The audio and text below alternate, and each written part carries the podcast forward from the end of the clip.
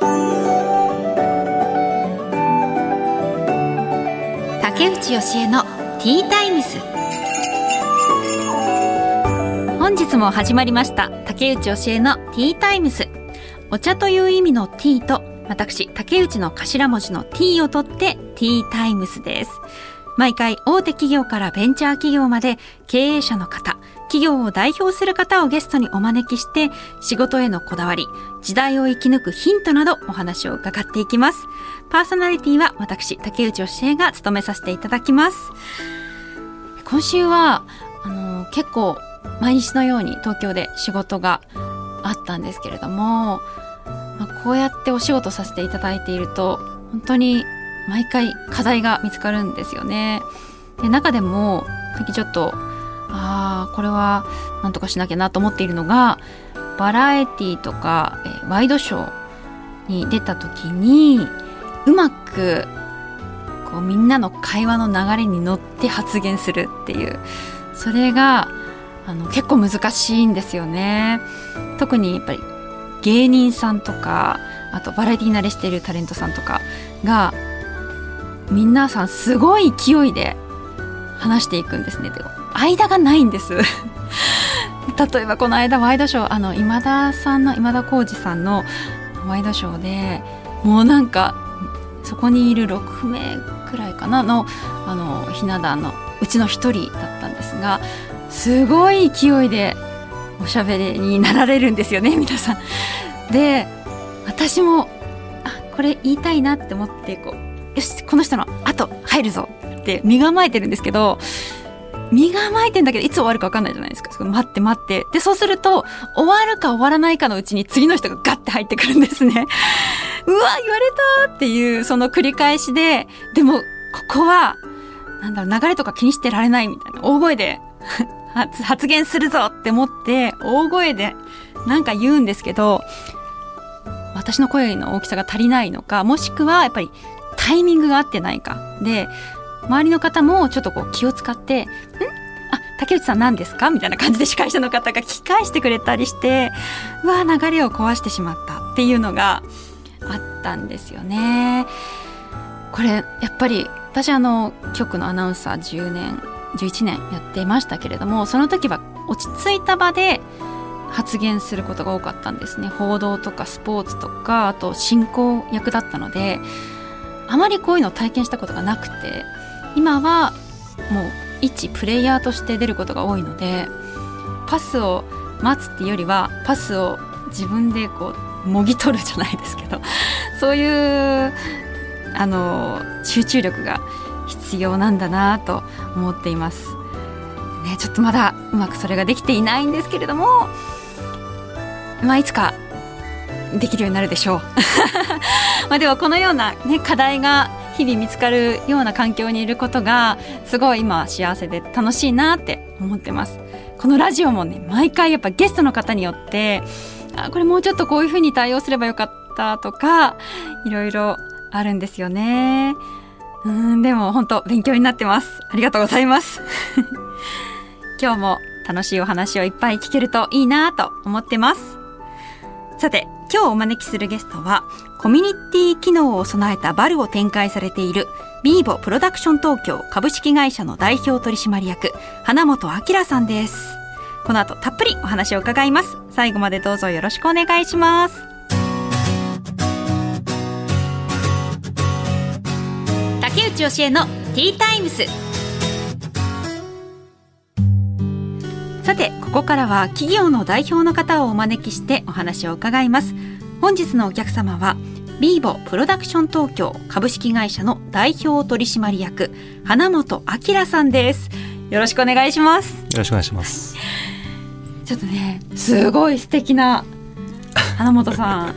ラジオ見えないですからね。そうなんですよね。いいですよね。あのなんかもう本当にフランス映画にできそうな感じの 風貌でいらっしゃいますけれども ちょっとプロフィールをね、はい、紹介させていただきます。花本明さんは1975年福岡県生まれ。大学を卒業した後福岡のホテルレストランで働きフランスへ渡り1年間修行。帰国後東京の銀座おざみ大場カナルを経て2010年ビーボプロダクション東京株式会社に入社2021年から代表取締役を務めていらっしゃいます。はいということでこれあの代表取締役で現在いらっしゃいますけれどももともとはシェフでいらっしゃったんですね。そう今もほとんどの時間は料理を作ってます。えそうなんですか？そうなんですはい。えじゃあこのあのビーボプロダクション東京のためにお料理を作ってらっしゃるんですか？そうですねもう今日も朝7時からはい。セントラルキッチンの方で全店分の料理作って、う今ちょっと途中で抜けてきたんですけど。えー、そうなんですね、はいはいはい。厨房が似合いますね。えー、これはい。なんかイメージするシェフ像わかりやすくていいですよでね。ですね、はい、結構シェフの方ってひひげを蓄えていらっしゃる方って多かったりするんですか？そうですね。多いと思いますね。あそうなんですか。うん。僕生やし始めた頃ってやっぱり自分に実力がなかったんではい。あのそれを補うために生やしたあ。のがきっかけですね。え？だからそう思ってる方多分多いと思いますけどね。それどうして補う必要があるんですか？補うってやっぱり自分実力がないと、うん。やっぱり見た目で、うん。あの料理仕事できそうに見られたいじゃないですか。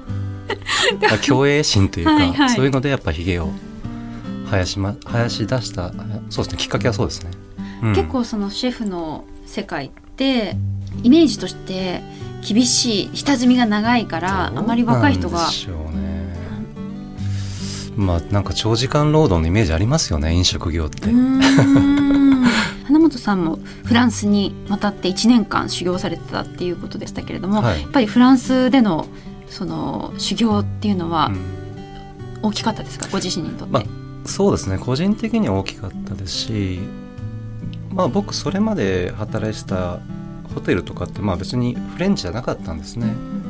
なのでフレンチの勉強するためのスタートがフランスだったんでああと初めてのまあ海外っていうのもあっうん。て生活、まあ個人的にはすごい勉強になりましたけど。ーえー、それまでやってなかったのに、ね。フランスに行ってうん初めてフランス料理を勉強したの、すねできるんですねそれそれでできるなんとかなりましたね。なんとかなりました。えー、フランス語お話に。まあだからそれも必要に迫られると、うんまあ厨房でのコミュニケーションぐらいはなんとかなりますね。事前にはもう全く分からなかったです。そうですか、はいは へえフランス料理の特徴っていうのはうん魅力？フランス料理の魅力ってどういうところ？でも私どもがやってるフランス料理っていうのはいわゆるそのコースとかソースがかかってるとかじゃなくて、ん。まあその家庭料理だったり郷土料理の集大成なんで。あそうなので、まあ、まだね日本でフレンチっていうとこう敷居の高いイメージがありますけどフランス料理っていうのは本当に田舎料理とかのなんでしょう集まりなんで、ーはいはい。現地に行くとなんでしょうね。家庭料理が中心ですよね。あーなのでフランスだここ日本だとビストロとか聞いたことありますよね、はいはい。ああいうのはまあカジュアルなうんうん。フランス料理ですよね、それをまたうちはうん。小皿料理に落とし込んではい。一皿400円で販売してるんで一皿400円なんですね。そうなんですよちょっとこう改めて、はい。あのそのビーボプロダクション東京のはどのような会社なのかっていうのをちょっと説明していただいてもいいですか？どのような会社、はい。うん。あでもあの事業内容事業内容は、えー、とビーボデイリースタンドというバルを都内で展開しています。うんうんうん現在、えー、と30店舗。おー多いですね。23区内の中にありますね。あ23区内の中は30店舗、いはい。へーでも、えー、とうち直営店舗が12店舗で、はいフランチャイズの加盟店様が、えー、18店舗の30店舗になってます。そのバルってはいいうことですよね、わバルって分かりづらいですよね、ちょっと。日本ではすどまで見もスペルはあの BAR でバーなんで、それをスペイン語読みしたのがバル。そうですねイタリアに行くとバールと言ったりしますけど。もともと、はい。あの創業者の鈴木さんが、はい。スペインでバルに出会っそうです。ていう伺ったんですけども、ちょっとどういう風にしてこのまあ、鈴木がそのスペインのバルに出会ってこのバルというものが東京にも必要だということで創業したんですけど、まあ、本当スペインのバルっていうのは本当に朝から晩まで空いてて本当に子供からお年寄り男女関係なくあの何回も来るんですね。あ確かに私も向こうに旅行に行った時に、はいはい。朝からなんかワインバルで飲んだ気がします。そうだから老人たちがカードゲームやったり、はいはい。サッカー見たりでも小学生も来たりとか本当にこうコミュニティとしてこう日常に溶け込んでるんですよね、はいはい。まあ、こういう場が東京にも必要だということで2007年に創業、ああ2007年。はい、うん当時はなかったんですねそうですね。バルってその本当にスペインバルを模した、ん。えー、とバルは何軒かあったんですけどそういったコミュニティ機能を備えたバルを作るって掲げたのは多分うちが最初だと思いますけど。はい。その場に来た人たちがみんなワイワイ楽しみながそうらできる空間を、はい。気になるのが、え花本さんはシェフでいらっしゃって、ええ。で鈴木さんの後を継いだっていうことですよね。えそうですねこれどういう経緯があったんですか？どういう経緯というかまあ鈴木もまだ現場に立ったりしますし、はいはい。あの店舗開発の方もやったりしますし、まあ、僕は入社してすぐ取締役になって、まあ、取締副社長としてはい。ずっと一緒にやってきたんで。すぐに取締役になられたんですか？そうですね。まあでもこれも本当に優秀だからなれたわけじゃなくてみんな辞めていったんで僕しか残ってなかったんで 仕方なくなったっていうのが本当に。えなみんな辞めていったのはどうしてですか？いややっぱり今でこそ辞めなくなりましたけどやっぱり離職率高いですからすごくあー。飲食業界は。はい。やっぱりこの労働環境が。そうですね。その中をでもうん。花本さんは生き抜いてこられたというか、こうあの踏ん張ったんですよね？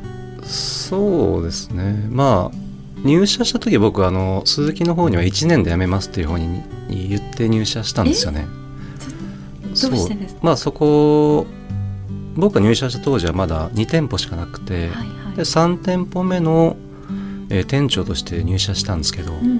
まあ僕福岡に帰って自分のお店やるのが目標で東京に修行に来てたんで。そうそう。最後5年間って決めてて残り1年間あったんで、うん。まあ、もうちょっと上のレストランに行くか最後どっか今まで学んできたことをこうシミュレーションできるようなはい。場がないかなって探してたら、ちょうどこう5坪で1人でうん。やっていいよっていう物件あなんか情報が出たんで、うん求人が。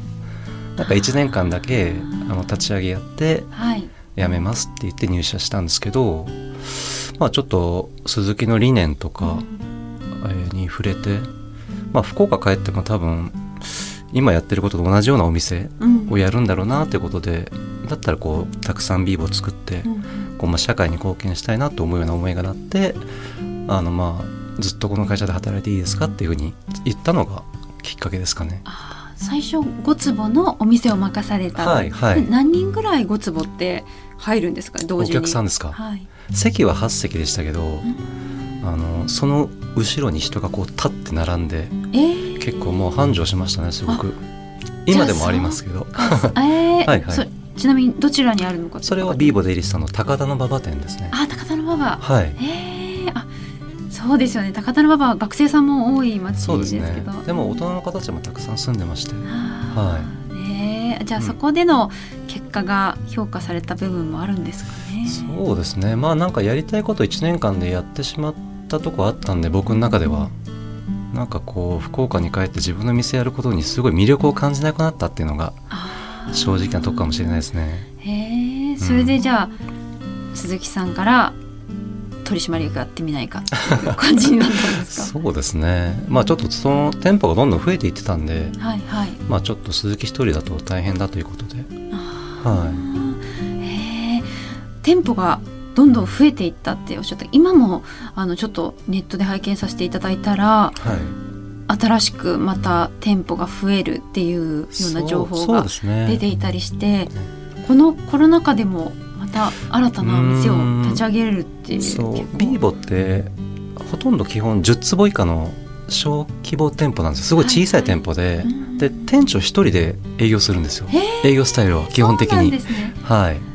なのでその大きく儲けるスタイルあのビジネスモデルはないと思うんですけど、うん。あの赤字になりにくいと思いますそっか、損失も少ないんですね。そうですね。だから加盟店フランチャイズの加盟店さんの中にはもちろん企業様もいますけどあのご夫婦でやられてる個人の方もたくさんいますしあ。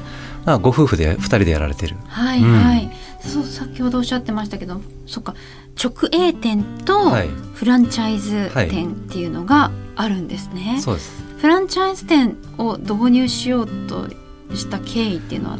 あーそれはまあうちの目標が2057年までに東京に600店舗作るっていうのがあるんですよ。それは創業の時にも掲げてるんです。え2000ごめんなさい何年2057年ですね。2057年までに？600店舗ですね。はあ。2007年に創業なんで、まあ、50年で600店舗っていうのが掲げてます。はいはい。そのためにはやっぱり直営だときついですもんね。そうですね。直営は最初に投資してそこから回収していくビジネスモデルですけど、はい。まあ、フランチャイズはパッケージっていうかね作ってしまえばうん。あとはみんな賛同してくれる人たちがお店を広げていってくれるんで。はい。すごく店舗を増やすにはいいシステムだと思いますね。やっぱりうん。今、そういうフランチャイズ化するところが多いと思うんですけれども、うん。このなんか時代に合ってるんですかね？まあそのフランチャイズの加盟店さんはそれぞれオーナー様なんで、はいはい、うん、まあ協力関係やって、まあ僕らのやってる、ね、理念に共感してもらってやってもらってるわけなんでさっきも言ったようにこう大きく儲けるビジネスじゃないんですよ。ビーボのビジネスって。はいはい。でさっき言ったように大変ですし。うん。だからだけどこうなんでしょうね。やっぱ600店舗やってこの東京にバルっていう文化をスペインで鈴木が見たようなバルって文化を東京に作るっていうのが僕らの目標なんで、はい。まあ、それに賛同してくれる人が増えるっていうのはまあすごい楽しいことですけどね。うん、もともとシェフで今もシェフでいらっしゃってで経営もされるっていうそのいろんな方を、まあなんですかね養うじゃないですけども、うん。いろんな人のトップに立つっていうのってえ難しさはありますか？う多分答えはないんだと思いますけどね。まあ会社は基本的に人の集団なんで、まあ、どこまで行ってもマネジメントってとこになってくると思うんでまあ勉強中ですけど。あー。どこまで行ってもマネジメント。まあでも人がでもそうじゃないですか。人が集まれば。ね。正しいことを人がやってくれるわけじゃないですから。はい。伝え方も大事でしょうし、うん誰が言うかっていうのも大事でしょうしそのマネジメントする上で、なんか気をつけてることって花本さんあー最近はですね僕あのようやくメールでびっくりマークを覚えました。今までは「了解丸とか、はいはいはい。でもちょっと冷たい印象伝わるじゃないですか,、はいはい。最近「了解びっくりマーク」みたいな、それもちょっと僕の成長ですね。で それははそれは確かにこう具体的ないはい。変化ですねそれは。変化ですだからやっぱ伝え方が大事だと思ってるんで。みんなに気持ちよくねもう会社のやるべきことってのは決まってるんでみんなにが気持ちよくね働いてくれた方がいいじゃないですか。はいはい。それをうまく伝えるっていう。まあたたかがびっくりマークですけど、はい。まあ、僕の中では変化でしたね。へはえ、であの私先ほどお料理をああそいただきましあた、えっとですねウフマヨと、ええっと鶏もも肉とプラムの煮え込み、はいはい。ブラックペッパーチーズケーキええ。いただいたんですけど、ありがとうございます。美味しかったです。やっぱり赤ワイン飲みたくなりますね。ねなんかワイン飲みたくなる味ですよね。めちゃくちゃ飲みたくなりました チーズケーキでさえ、はい。まあ、ブラックペッパーが結構こう、ピリリとそうですね。効かせてあるので、飲みたくなりましたし。そうあれワインのあてにする方が多いですね、はい。デザートって食べるよりあと鶏もも肉がめちゃくちゃ柔らかくて、ええよかったです。そう。めちゃくちゃ美味しかったです。あこういうメニューも花本さんがそうですね。私が考えてキッチンチームで製造している形です。そうなんですね、へえメニューをこう考案する時のうん。ポイントって、あーでもなんかその創作料理みたいなのはないんで先ほど言ったようにそのフランスにはたくさん郷土料理田舎料理があるんで、うん。まあ、それをビーボ風にカスタマイズしてるだけなんであとはまあワイン文化圏のそのスペインだったりイタリアだったりあの辺まあね陸続きなんでまあそういった料理を取り入れながら。なので世の中にすでにあるものをあのビーボ風に小皿にしてるだけなんで特にこう新しい何かを生み出してるわけではない。はい。結構そのフランスとか各所に、うんその仕事のために行かれたりもするんですか？日本帰ってきて一回も行ってないですね。えそうなんですね、はい。えーそれはどうしてまあ行く暇ないですね。あーでも本はよく読みます。海外の本とかでも。あー。レシピ本とかですね。なるほど、はい。それをご自宅でも作られたりするんですか？いや家では全くしないですね。家族サービスで休みの日にパスタ作るぐらいですかね、基本的にはじゃあ、はいもうそうですよこ怖くないねですか？家で研究してたら、いや確かに。怖いしちょっと休まらないですよね自分自身が。はい。気持ち。はで普段ずっと料理してていはい。私もなんだろう家で夕飯毎日作ってるだけでも なんか本当にこれ以上作りたくないっていうぐらい疲れちゃうのに。仕事で作ってたらね。そうでもね家で作ると疲れますね僕は職場で作ってるとあんまり疲れを感じないですけど。はい。はい。逆にあの奥様とかうん、あの作ってくれたお料理に対してはうん。どうですか？いやっぱりシェフだから厳しいのかなと思って。いやいやそれは全くないです。多分世の中の料理人のほとんど多分自分の食べるものに頓着ない人が多いと思いますけどね。おお分かんないですけど。僕は全くないですね、自分の食べるものに関しては今は、そうなんですね、はい。自分が作るものに対してはうん。厳しくやるけど。そうで、すね。へえはい。ああとあの本も出されてるんですね、はいはい。作り置きフレンチデリ小さなバルの絶品レシピ。はい。12など著書3冊はい。出してらっしゃって。こういう本も出してフランス料理をもっと身近にしていきたいなってう。いう、ーんそうですね。まあ先ほどその高田馬場店立ってる時ってまあ4坪5坪の店だったんでまあ1日に来るお客さんの数って、まあ、30名ぐらいがもう限界なんですよ、まあ、それでも3回転半ぐらいなんですけどまあだから、まあ、自分が作って目の前の人に提供するとやっぱこう1日に価値提供できる人数って30がマックスじゃないですか。はいはいはいはい。でもこうビーボ今30店舗あるんで、うん。もっとたくさんの人にね自分の価値提供できてますしあとレシピ本になればねまた東京以外の人も見れるんでなんかそういうふうにこうやっぱ自分が学んできた料理とかをやっぱ多くの人にこうシェアするみたいなのに喜びを感じますね、ああ、うん。そうなんですね、はい。だどっちかだと思いますよ。生涯1店舗でうん。自分の料理作り続けるか少しエッセンスが薄まってもより多くの人に提供したいと思うか。うはでは最後にビーボプロダクション東京株式会社の企業理念を教えていただけますか？理念はもう先ほど言ったようにビーボデイリースタンド600店舗作って、まあ、東京にそのコミュニティコミュニティ機能を備えたバルをたくさん作ることですね。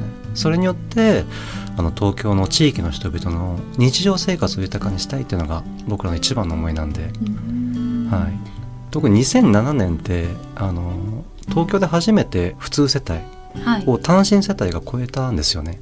要は一人暮らしの人が増えた。はいでもやっぱり人ってねあの一人じゃ生きていけないんでいやそうですよ。なんか家のそばにねこう気心知れた店員だったりお客さんが集まる場があるとなんか人生って少し豊かになるような気がしませんか、いや本当私もそういう行きつけの はい。バルがあるっていううん、人生すごい憧れて。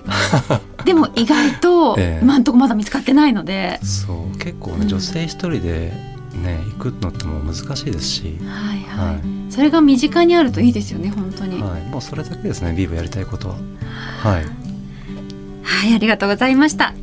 ビーボプロダクション東京株式会社の代表取締役花本明さんにお話を伺いました。本日はありがとうございました。ありがとうございました。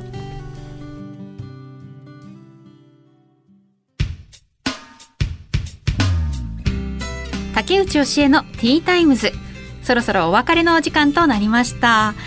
ビーボプロダクション東京株式会社の代表取締役花本明さんにお話伺いましたけれども、あのねこれから花本さんまた墨田区にあるセントラルキッチンに戻ってお仕事をされるということだったんですけれども、あの聞いたらセントラルキッチンで6人ぐらいそこにシェフの方がいらっしゃってそこで全ての店舗の料理を作ってデリバーしてるんですって。ねそういうやり方もあるんですね。だからこそこう5坪ぐらいの小さなあの店舗で店長一人っていうやり方で成り立ってるんだっていうふうにおっしゃっていてなるほど。と思いました。そういうところにも創意工夫があるんですね。でもなんかねこう小さなお店にいっぱい人が集まってワイワイしているその空間って本当幸せな夜の過ごし方ですよね。私もそういう場所が見つかるといいな今後。竹内教えのティータイムズお時間となりました。お相手は竹内教えでした。また次回お会いしましょう。